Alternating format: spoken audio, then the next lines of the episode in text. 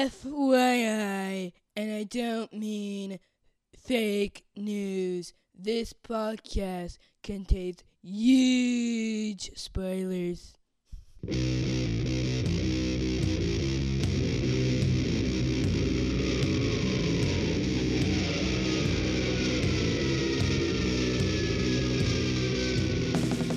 Hey, everybody, welcome to episode 354 of the podcast that goes snikt. Snikt. I'm your host, Jason Venable, and it's going to be a bonus flashback episode on the origin of the Krakoan pod people. yeah, so, um, there's a kind of Wolverine appearance in Excalibur number 31 and that I originally was just going to tack on to an end of another flashback episode because I mean as far as like the panel and the page and the relation to Wolverine specifically really not a whole lot to talk about but just some uh, serendipity uh, as I happen to be reading this concurrent to my other flashback reading um, um, Excalibur is one of the books I'm kind of reading along with.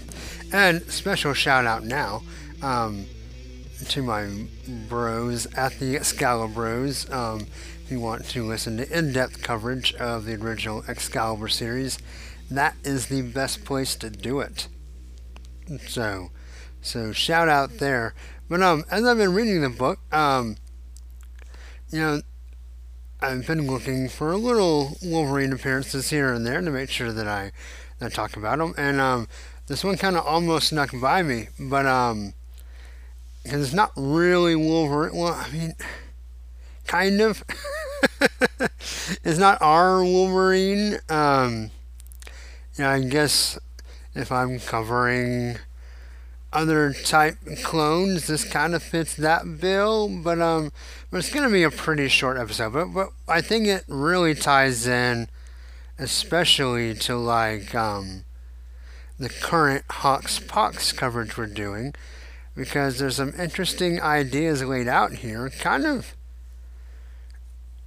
just tossed into the story um, without much ado about anything, but I'm not going to say that Hickman read this issue and it formed all his ideas, but, but it's kind of just a coincidence that, you know, Georgie, Dan, and I are currently covering Hox Pox and kind of our new episodes, and then I read this flashback episode, and here's a very direct allusion to some of what's going on um, with Krakoa. So, this will probably be a fairly short episode. Um, one of the other reasons I decided to do this by itself is because due to just overall scheduling in general, um, and due to the fact that I have recently been just sick as a dog, um, it's kind of the only episode I have to put out this week.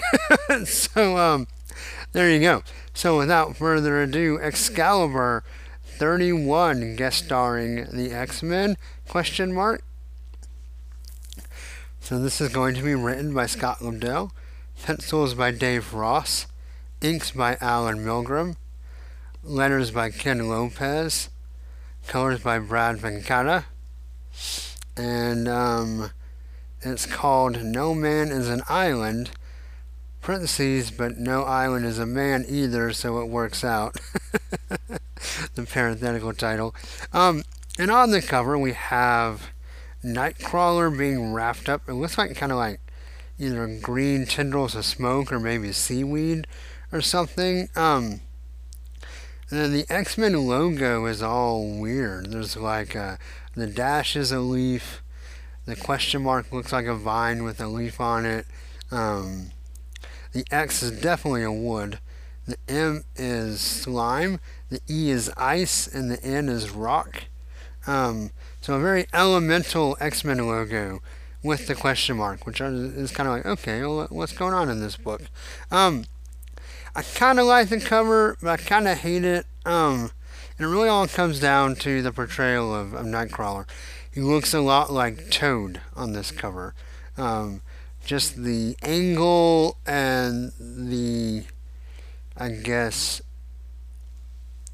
way he's portraying the body movement looks like instead of Nightcrawler kind of arching forward, it looks like he has a pop belly. And there's nothing wrong with the pop belly. I have a little bit of a pop belly. But, um, you know, not what you expect to see on Nightcrawler. And just in general, facial features and all.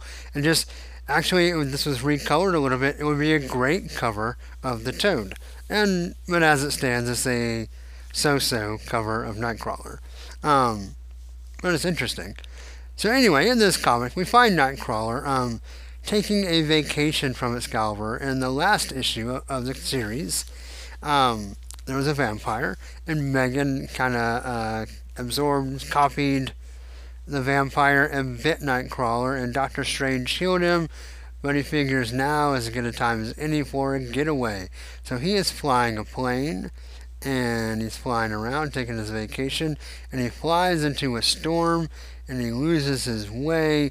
And actually, the page of him in the storm and the raindrops on the windshield and and everything is really nice. And he sees a deserted island, and he's he's running out of gas, and you know there's no no radio signal, so you know he's really worried. But he teleports down to the island. And, and splashes through the mud and hits a palm tree, kind of knocks himself out. Um, it's a great page. It really is. Just visually looks really cool. The colors are really cool. It's really nice. And the panel of him kind of landing upside down at the trunk of the tree is really fantastic. Um, but he sees like a mud and or stone nightcrawler head, and um, he's like, wow, if, if, if, I died and met my maker, he looks really familiar. And we get some thunder and lightning, very, very frightening. Um, but other X Men head pop up. And I think the shock of this, and so we have a Cyclops head, uh, Colossus head, Nightcrawler head, Storm head, Wolverine head, and in the very back, looks like Sunfire head. Maybe, probably. But that's another great page. But he sees that. and I think the shock of seeing the X Men heads on this island, and plus, you know, his crash landing, even with his teleportation, was pretty rough. So he kind of passes out, and he's found by a native girl. Meanwhile, back at the Excalibur lighthouse, Meggan is depressed because she keeps losing her concentration and taking on the, the, forms and features of other things. Right now, it's a seagull. Um, but Captain Britain comes up and tries to comfort her. So anyway, enough of that. We get back to our island, and he hears a scream of a damsel in distress. He's like, "Whoa, what's going on?"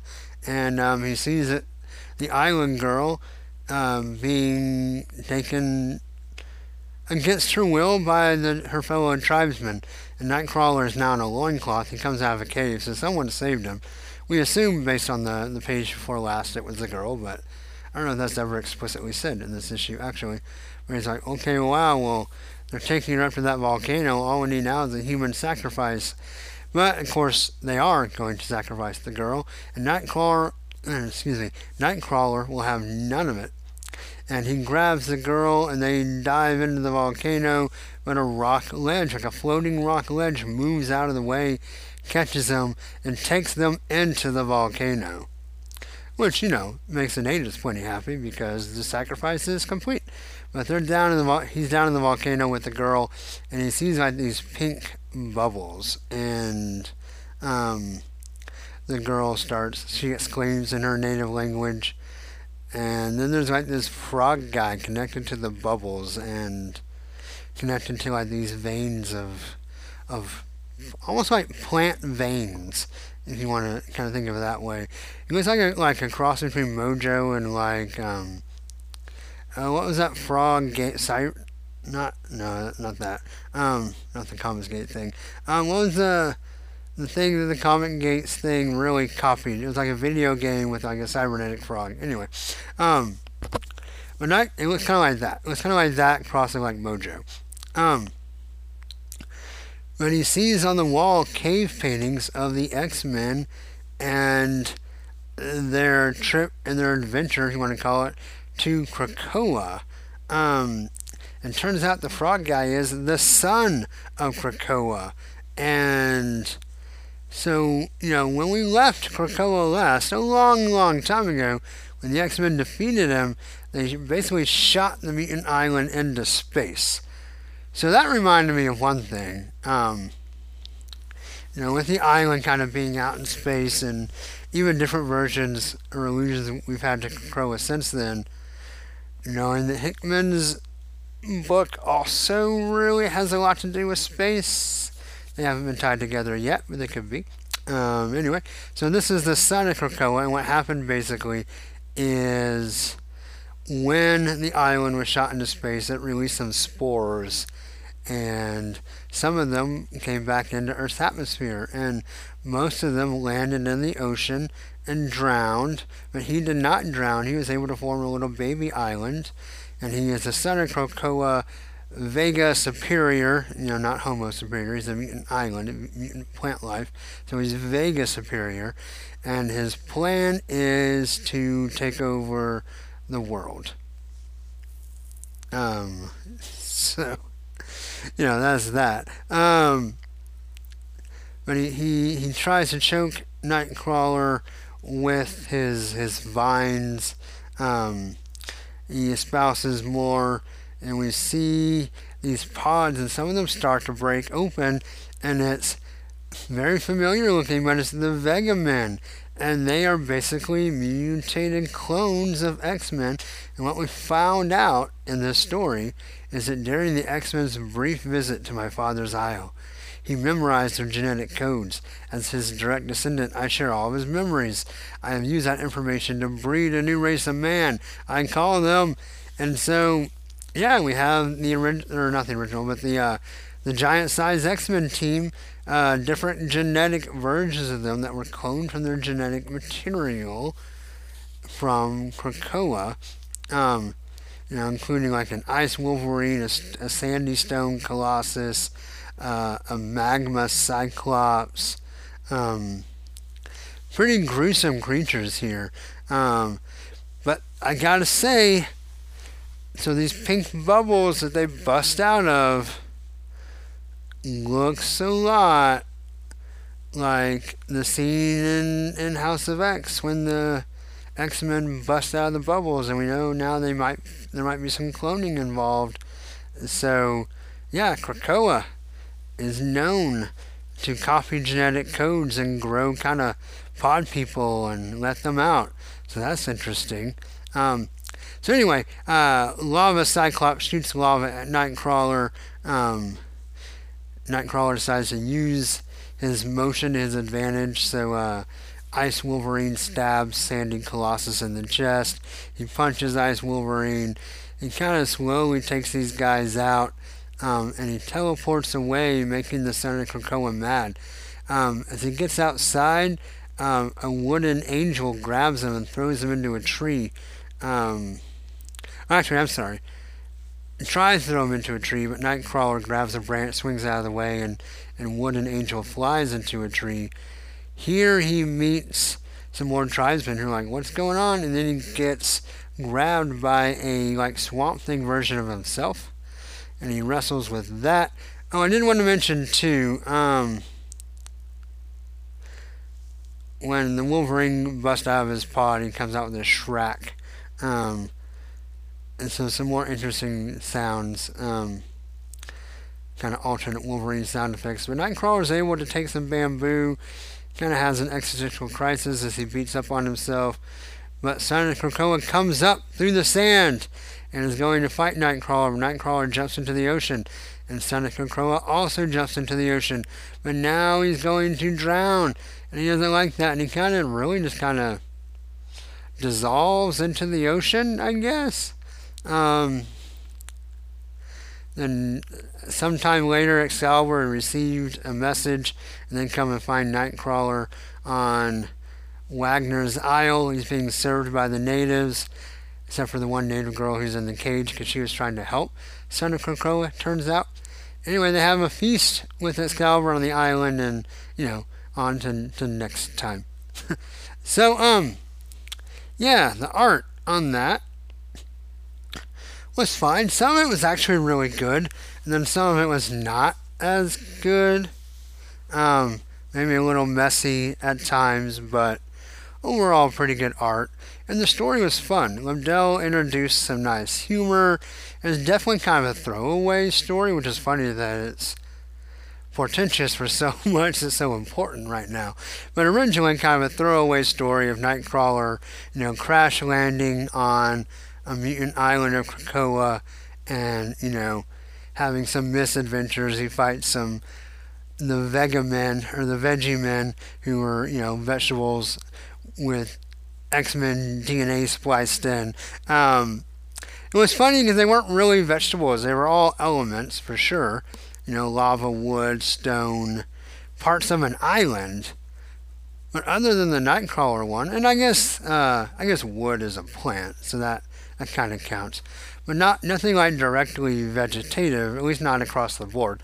But definitely all parts of the island, so all Krakoa related. Um, but it's a fun story. I mean, I think overall, I would probably give it, just because I like seeing swashbuckling Nightcrawler as well, probably give it four out of six claws. I think maybe a, maybe a high, a high three, low four. Um, I'll go low four for now.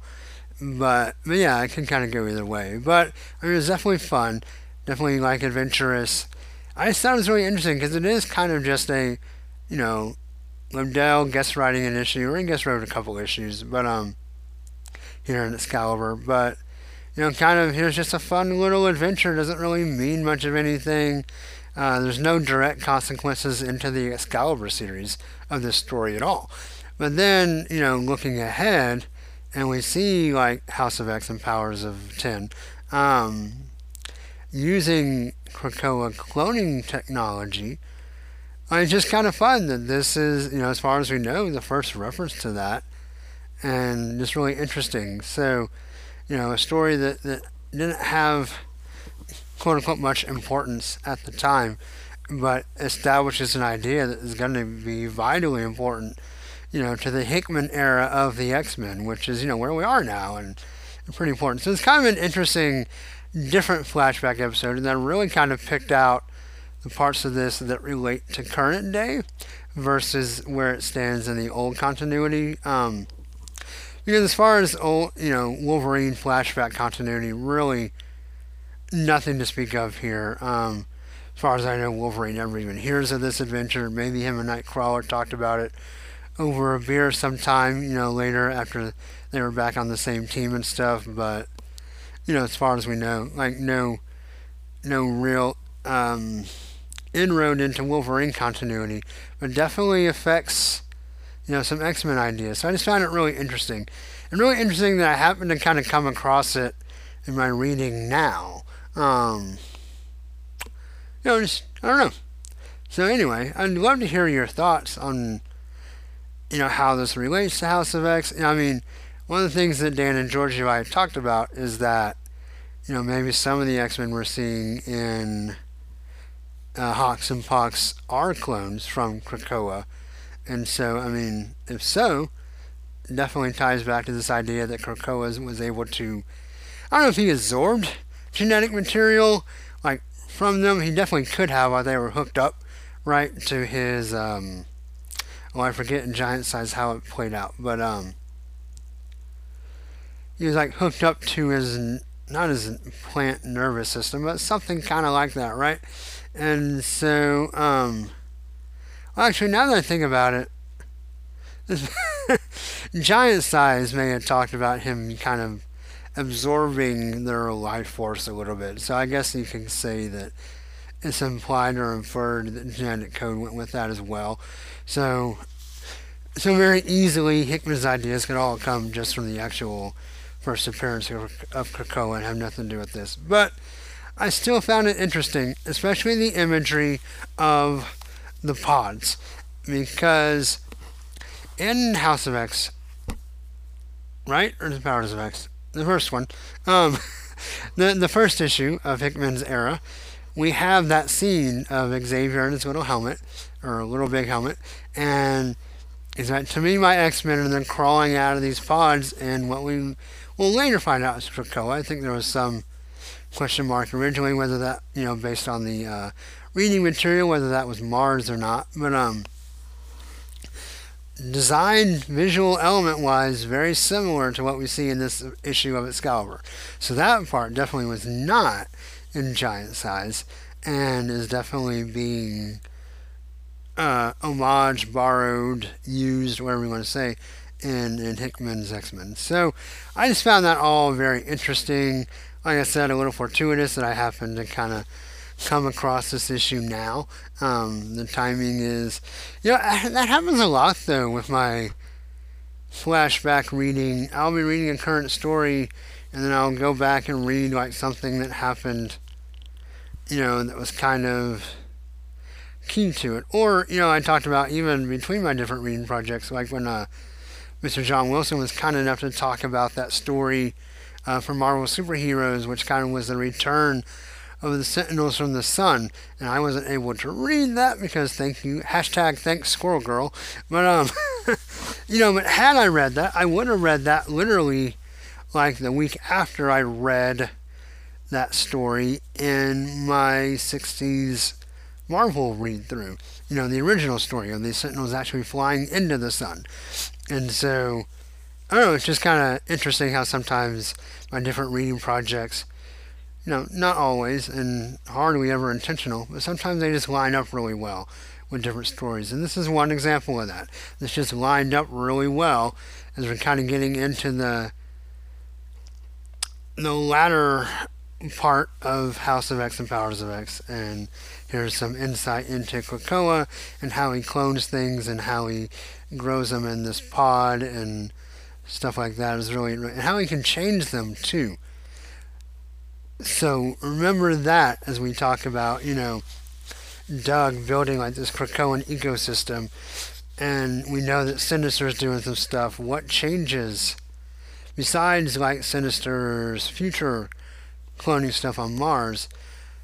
Now what changes might be, be might be being introduced to our X Men as they're being cloned from Krakoa?